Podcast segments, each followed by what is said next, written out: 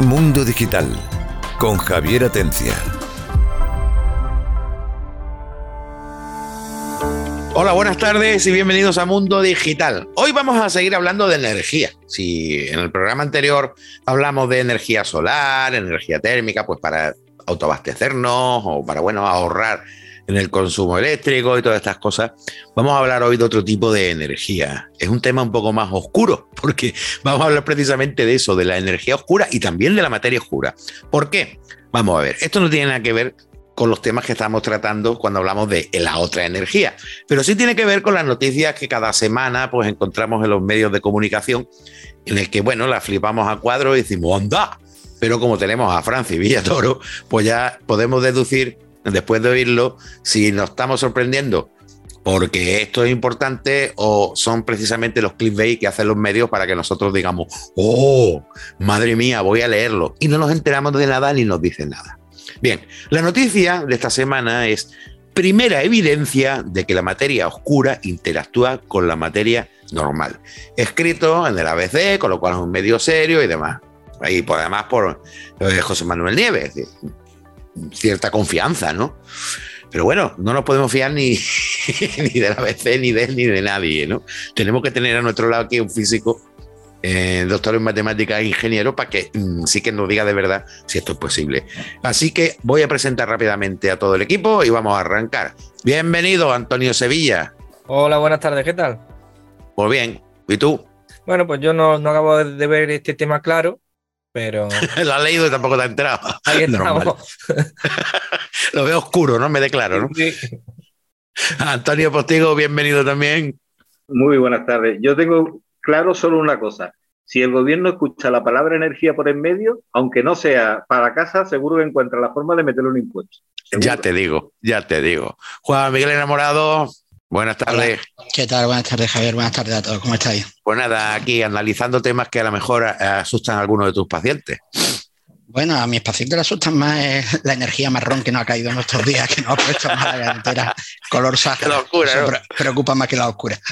Y por supuesto, no podía faltar Francis Villatoro, nuestro doctor en matemáticas, físico, ingeniero y precisamente el encargado de decirnos, eh, bueno, si es verdad o no es verdad, pero lo más importante es de explicarnos antes de nada qué es esto de la energía o la materia oscura, que no es lo mismo. Así que, Francis, ¿por dónde empezamos? ¿Explicando la energía oscura o la materia oscura? Yo creo que la materia es más simple, ¿no? Sí, la materia es más antigua. La, materia oscura es una cosa que se observó a mediados del siglo XX en cúmulos de galaxias. Vosotros sabéis que cuando nosotros eh, miramos eh, un objeto astrofísico, un planeta o, un objeto similar, eh, y vemos que su movimiento eh, no es el que esperaríamos, por ejemplo, por las leyes de, Newton o las leyes de Kepler. Si tú observas, por ejemplo, que el planeta Urano no se mueve como debe moverse, pues tú dices, la causa no es una causa mágica de que las leyes de Newton están mal, sino la causa es que existe otro objeto que está ahí, que está alterando, que le está afectando. Y así es, por ejemplo, como se descubrió el planeta Neptuno, viendo que la órbita de Urano no era la que se esperaba que fuera, porque le influye ese otro planeta. Pues lo mismo nos pasó con, los cúmulos de galaxias. Un cúmulo de galaxias tiene muchas galaxias, eh, son una agrupación de muchas galaxias que se mueven entre ellas eh, por la gravedad de unas, afecta a otras y, y tiene un movimiento común. Están como orbitando sobre una región central en la que, bueno, eh, es como un gas de galaxias.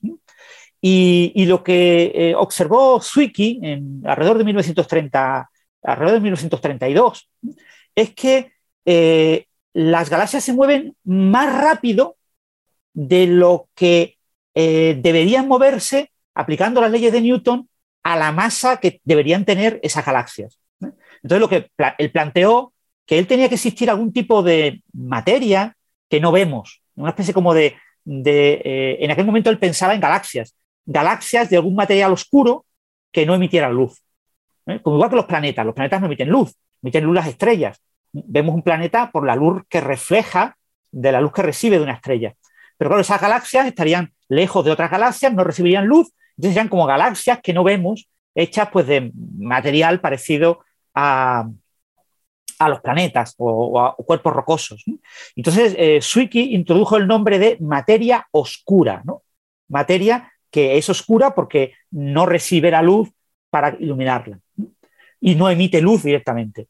Claro, ese nombre ya se mantuvo. Eh, esto fue una cosa muy polémica hasta principios de los 1970. Hay varios investigadores, pero ahí destaca eh, Vera Rubin, eh, observaron que no ya en los cúmulos de galaxias, sino incluso en una galaxia. En una galaxia es muy difícil ver estrellas individuales y es muy difícil seguir el movimiento de una estrella, pero sí podemos ver la radiación que emite el polvo, el gas que rodea a la galaxia. La galaxia está rodeada de, un gas caliente que emite de manera térmica y podemos ver ese gas y podemos ver el movimiento del gas, eh, por cómo cambia la temperatura de ese gas.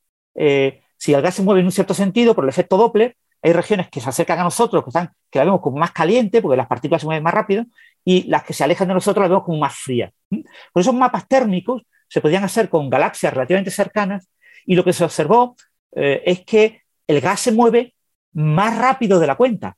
Se mueve como si la masa de la galaxia que vemos, la masa que vemos es debida a las estrellas, como si la galaxia tuviera muchísima más materia que estrellas. Pero no un poquito más. ¿eh? Estamos hablando de que el 90% de la masa de la galaxia es oscura. Las estrellas eh, son menos del 10% de la masa necesaria para explicar ese movimiento del gas. Repitamos lo de oscura. Lo de oscura, el concepto es que no solo que no emite luz, sino que tampoco la refleja. Claro, es como que los fotones no le afectan, ¿no? Exactamente, no interacciona con la luz. No, no se ve afectada no se ve, evidentemente. no se ve, pero es tangible. Claro, lo que vemos son sus efectos sobre la materia que es visible. Claro. Porque la, gravedad de la materia oscura es igual que la gravedad de la materia ordinaria. Entonces, si tú tienes mucha materia oscura, pues influye en el movimiento de los cuerpos, eh, por ejemplo, las estrellas, las galaxias, y, vemos esos objetos moviéndose de manera anormal. Eh, o el gas, el, gas eh, intergaláctico o intercumular, es un gas que vemos que se comporta de manera anormal. Y gracias a, ver esas imágenes del gas, podemos ver la distribución de esa materia oscura. Y, lo que vemos básicamente es que se distribuye con una densidad aproximadamente constante con las galaxias más o menos en medio. Es como si las galaxias estuvieran rodeadas por una especie de gran esfera de materia oscura. La galaxia es como un disco plano eh, depende si es una galaxia espiral o una galaxia elíptica, que son un poquito más, más eh, rechonchas, pero las galaxias espirales como la nuestra son bastante planas, tienen un núcleo central eh, y, las estrellas se distribuyen aproximadamente en un plano, como los planetas alrededor del Sol. Pues el, lo, que lo que aparenta que es la manera en que se distribuye ese halo de, de materia oscura que rodea la galaxia es aproximadamente esférico, es como si hubiera una gran esfera de materia. Y el problema que tenemos con la materia oscura es que la hemos buscado y por ahora no la hemos encontrado. Aquí tenemos un, gran, un problema de base. Si la materia oscura es absolutamente oscura, completamente oscura y no interacciona absolutamente nada, ni con la luz, ni con ninguna de las partículas que conocemos, entonces solamente con la gravedad, entonces será imposible de observar. Ahí negamos la mayor y, ahí no, decimos, nunca podremos saber lo que es la materia oscura. Sí, porque cuando hablamos de que no refleja la luz, estamos hablando que tampoco refleja ningún otro tipo de rango de frecuencia del espectro electromagnético. el, espectro electromagnético completo, pero no solo el espectro electromagnético, sino también las otras interacciones. ¿Eh? Las interacciones fundamentales que unen a los quarks dentro de los protones y los protones dentro de, y los neutrones dentro de los núcleos atómicos. Hay otras interacciones más allá de la electromagnética. ¿eh? Y la materia oscura no interacciona con ninguna de ellas. O sea, no interacciona claramente con ninguna de ellas. Entonces, si no interacciona absolutamente nada, si la materia oscura no interacciona absolutamente nada, será imposible descubrirla. Porque nosotros solo podemos descubrir las cosas que interaccionan con lo que conocemos, que es la luz, los electrones, los protones, o sea, las partículas que conocemos nos permiten explorar las cosas que interaccionan con esas partículas. Entonces la noticia de primera evidencia de que la materia oscura interactúa con la materia normal porque la, idea de los físicos es gravitacionalmente sí, ¿no? Cuestión de gravedad sí. Gravitacionalmente sí, pero eh, la idea es si interacciona de otras maneras. ¿eh? Entonces, la, hipótesis de todos los físicos, la hipótesis de partida, es interacciona muy, muy poco. Interacciona tan poco que todavía no lo hemos visto interaccionar, pero algo tiene que interaccionar, porque si no es imposible descubrirla.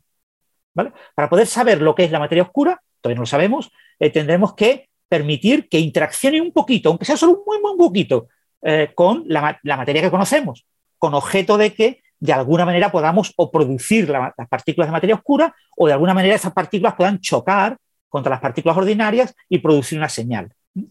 Entonces, cuando hablas de producir, sí, cuando hablas de producir una señal, me viene a la cabeza muchas eh, veces que he oído en documentales o en artículos que cuando la materia oscura choca con la materia normal, puede provocar una hecatombe, ¿no? Eh, no, no, la, hecatombe sería la antimateria y la materia, que se convierten en energía y producen una enorme cantidad de energía. En principio, la, materia oscura entonces no, no, sería como neutra en ese sentido. Sí, en principio, como cualquier partícula convencional, no tiene por qué producir más energía de la cuenta, depende del tipo de, materia. De acuerdo. Entonces, mira, una aclaración buena que la antimateria no tiene nada que ver con la materia oscura para que no confundamos. En principio, la, materia oscura mm, se suele considerar que es completamente neutra, es decir, que la partícula de materia oscura es equivalente a su antipartícula. Lo ocurre igual que la partícula de la luz. El fotón, la partícula de la luz, es idéntico a su antipartícula. El fotón no tiene antipartícula, ¿eh? porque él mismo es su antipartícula. ¿vale? O sea, dos fotones pueden chocar y aniquilarse, formando eh, materia. Pues el, eh, con la partícula de materia oscura creemos que también es idéntica a su antipartícula. Y si hablamos de energía, ¿qué diferencia en, la, en qué diferencia la materia a la energía? Hombre, sabemos en términos generales, pero. Antonio Sevilla creo que quería preguntar algo de la materia oscura y después pasamos a la energía oscura. ¿Antonio? No, eh, a ver, eh, eh, es una pregunta general. Y empieza diciendo no. bien, bien, Antonio.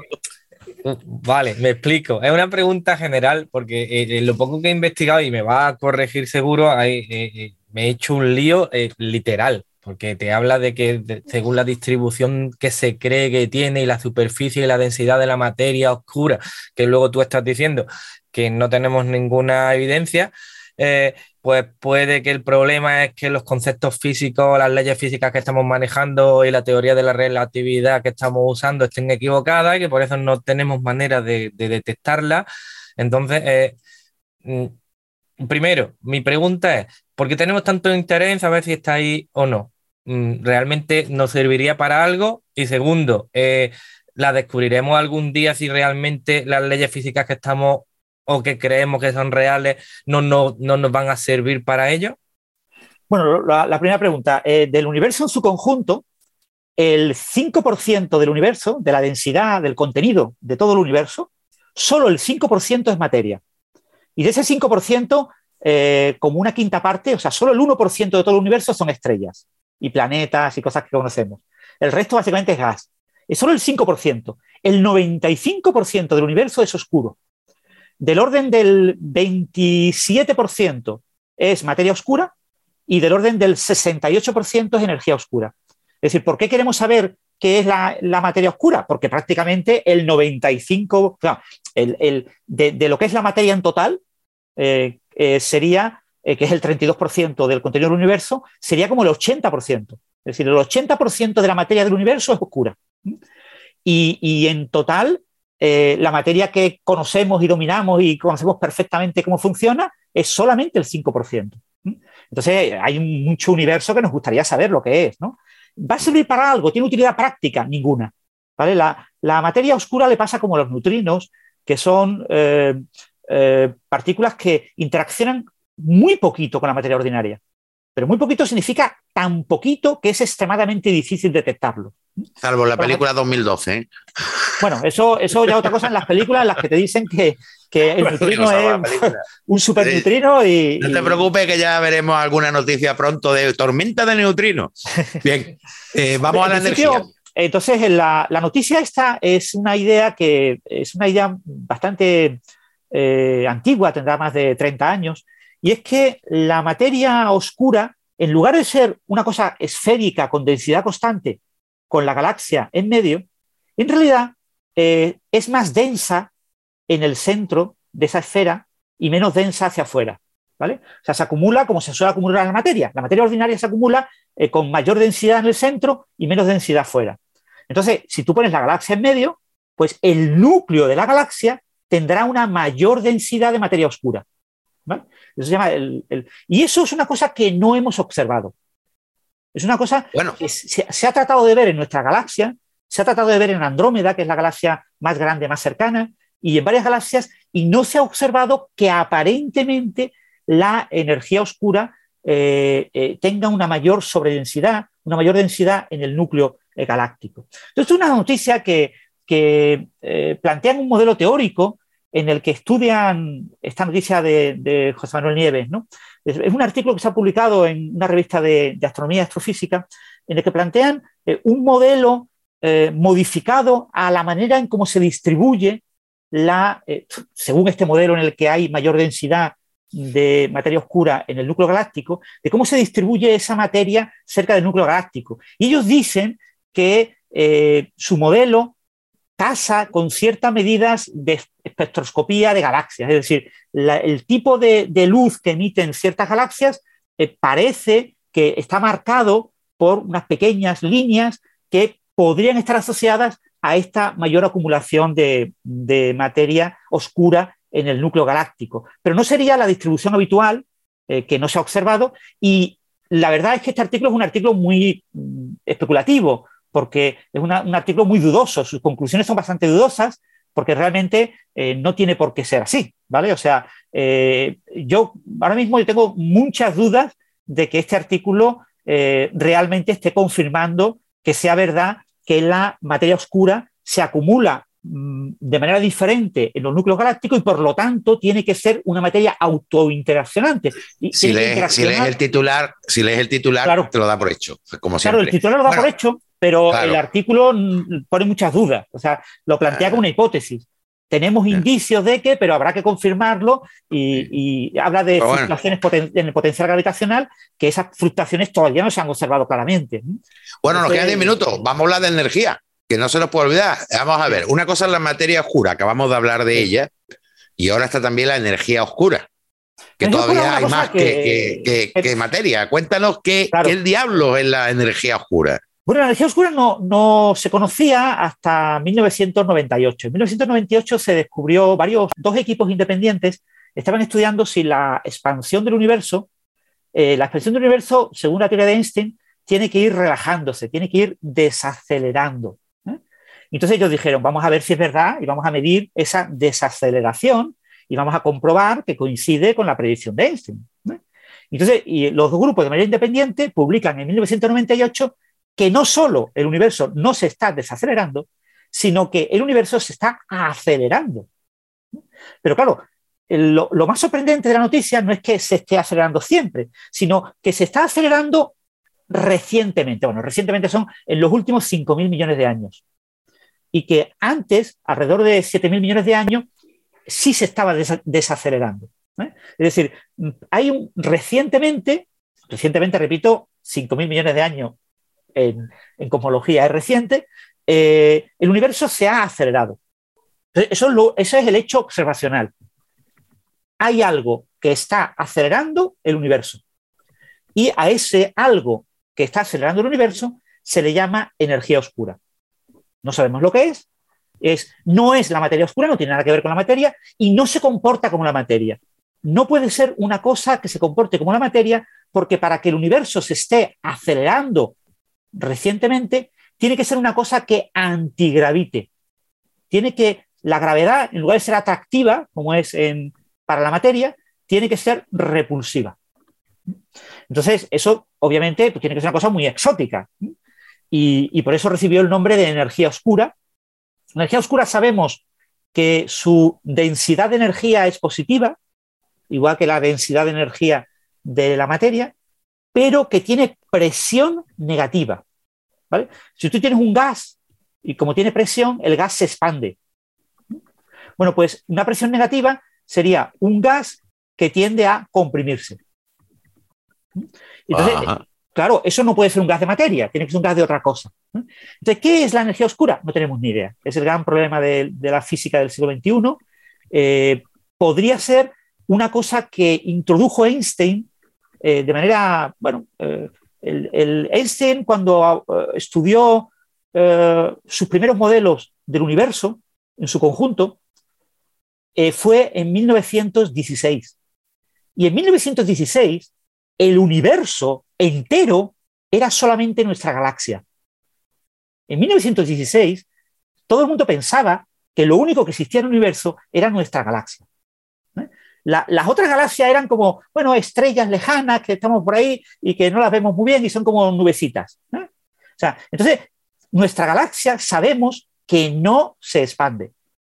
Y se sabía en 1916. Entonces Einstein dijo, si mi teoría predice que el universo se expande, pero el universo que conocemos, que es nuestra galaxia, no se expande, esto lo tengo que arreglar, porque si no la gente va a pegar hostias por todos lados. Va a decir que estoy completamente equivocado. Entonces Einstein introdujo un término en sus ecuaciones. Dijo, si yo añado lo que llamo la constante cosmológica, una especie de densidad de energía eh, que cubre todo el, universo, yo puedo arreglarla para que compense la expansión y me deje un universo estático que coincida con nuestra galaxia. Claro, cuando Hubble eh, en 1928 eh, publica que las otras galaxias se están alejando de la nuestra, que publica, pues se publicó al principio de los 1920, 1922, 23, existen otras galaxias. El universo no solo está hecho de nuestra galaxia, está hecho de otras galaxias. Y después Hubble dice, no, y además esas otras galaxias se alejan todas de nosotros. Y cuanta más lejos esté una galaxia, más se aleja de nosotros. Es decir, eh, por el principio copernicano, eh, eh, lo que nos estamos diciendo es que el propio espacio-tiempo, el propio universo, se está expandiendo. Entonces dice Einstein, pues claro, eso es lo que yo dije. Yo dije que el espacio se estaba expandiendo. Si mis ecuaciones dijeron eso. Eh, pero yo me tuve que, echar para atrás porque yo no podía decir eso en aquel momento. Entonces va y fue a visitar a Hubble y hay fotos con Hubble mirando el telescopio allí. o sea, porque estaba súper contento este de, haber acertado, ¿no? que su teoría fuera correcta. Pues entonces, eh, eh, a partir de ese momento, el, el universo eh, esa constante cosmológica se consideró como un gran error. ¿no? Hay gente que dice que Einstein llegó a decir, aunque bueno, no lo dijo nunca de manera explícita, que fue el gran error de su vida proponer la constante cosmológica. No, no tener valor suficiente, coraje suficiente para haber dicho, el universo se tiene que expandir. Y aunque todos los astrofísicos digan que no se expande, están equivocados. Mi teoría es la correcta. Eso no tuvo ese valor de decirlo, pero bueno, eh, después quedó súper contento. Bueno, pues eh, esa constante cosmológica podría ser la energía oscura. Bien, eh, Antonio Postigo quiere preguntar algo, quedan cinco minutos nada más. Sí, es que a mí me, a duras penas estoy intentando entender eh, toda la exposición de Francis y es lógico, mi, yo no tengo la formación que él tiene ni muchísimo menos. Y yo creo que la mitad de la audiencia, la otra mitad súper inteligente, pero al menos la mitad de la audiencia estará igual que yo diciendo, ostras, no me he enterado casi de nada. Eh, Francis, ¿alguna idea que yo creo que, que he cogido de tu conversación, de tu charla o de tu exposición?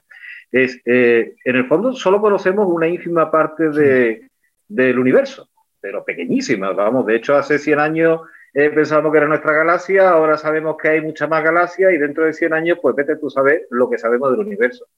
Entonces, claro, es muy aventurado, pues todos esos estudios, todas esas cosas que van saliendo. Podría ser, intentando llevarlo a un ejemplo doméstico, que el universo fuera una especie de, de globo infinito, si ese concepto fuera posible, en el que una parte se esté expandiendo y como eh, resultado otra parte se esté comprimiendo. Por lo tanto, tendríamos una parte del universo en expansión y otra eh, en movimiento inverso. Bueno, eso en principio no lo sabemos porque nosotros solo podemos hablar de lo que se llama el universo observable, ¿vale? Como la velocidad de la luz es finita, eh, tenemos un horizonte, tenemos un, un, tamaño del universo que podemos llegar a observar, ¿no? Eh, y como se está expandiendo además, las cosas que están cerca del borde se están escapando del universo. El universo observable se está vaciando. Y entonces no sabemos qué hay más allá. Entonces, eh, nuestra hipótesis de trabajo es que lo que vemos en el universo observable pues debe, ser parecido o muy similar a lo que hay más allá. Pero no lo sabemos, no lo sabemos. Nuestros modelos nos dicen que si el, universo eh, fuera finito, mucho más grande que el observable, pero finito, eh, podría la luz de los objetos dar la vuelta a todo el universo y veríamos múltiples copias de las diferentes galaxias, sobre todo las galaxias más lejanas. Y no las vemos, no vemos esas copias. Eso nos limita el tamaño del universo. El universo al menos tiene que estar entre 15, 20 veces más grande que el universo que observamos. Pero no sabemos si es muchísimo más grande, millones de veces más grande, o si es incluso infinito. Eso no lo sabemos. A los físicos no nos gusta un universo infinito porque para formar un universo infinito se requiere una cantidad infinita de energía. y a los físicos no nos gustan las cantidades infinitas de energía. Entonces ni siquiera los físicos teóricos. Claro, ni siquiera los físicos teóricos, porque cuando te sale un infinito en las ecuaciones empieza todo a, tener problemas. ¿no? Entonces, en las ecuaciones matemáticas intentamos evitar los infinitos. Y entonces preferimos ver, pensar que el universo es muy grande, pero finito. Pero, pero de todas formas, nunca podremos saber si en otras regiones del universo eh, lo que observamos en nuestro universo observable es verdad o no, porque esas regiones están fuera de lo que podemos llegar a observar nunca. Nunca podremos llegar a recibir información de esas regiones. La limitación de la, de la, velocidad de la luz es la que ahora mismo eh, impide que se sepa mm. más allá de hasta donde alcanza la luz. Y más allá de la luz hay otra posibilidad, no sé, radio no sé qué o radio no sé cuánto o alguna otra... No, no, eh, esa limitación afecta a todo, a todo lo que sea propagar señales o información.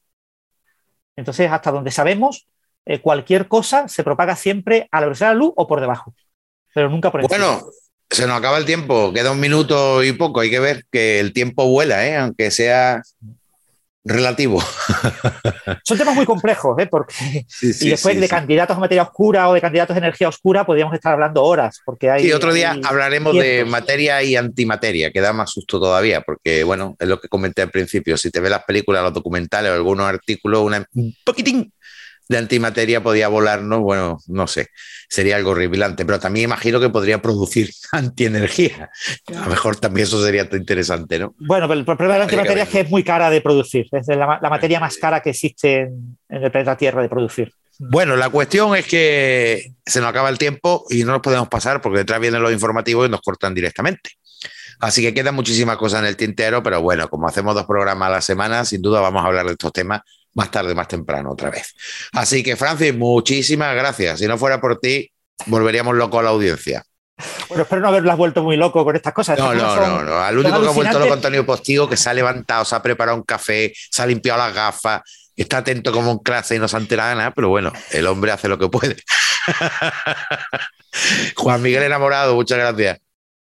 Gracias, Francis, por la charla que nos has dado y esta cura de humildad que nos da siempre que habla. Antonio Sevilla, muchas gracias, maestro. Te toca explicarle a los niños el tema, ya por lo menos lleva ahí una idea. Yo me llevo a Francis. mejor te lo llevas y acabas.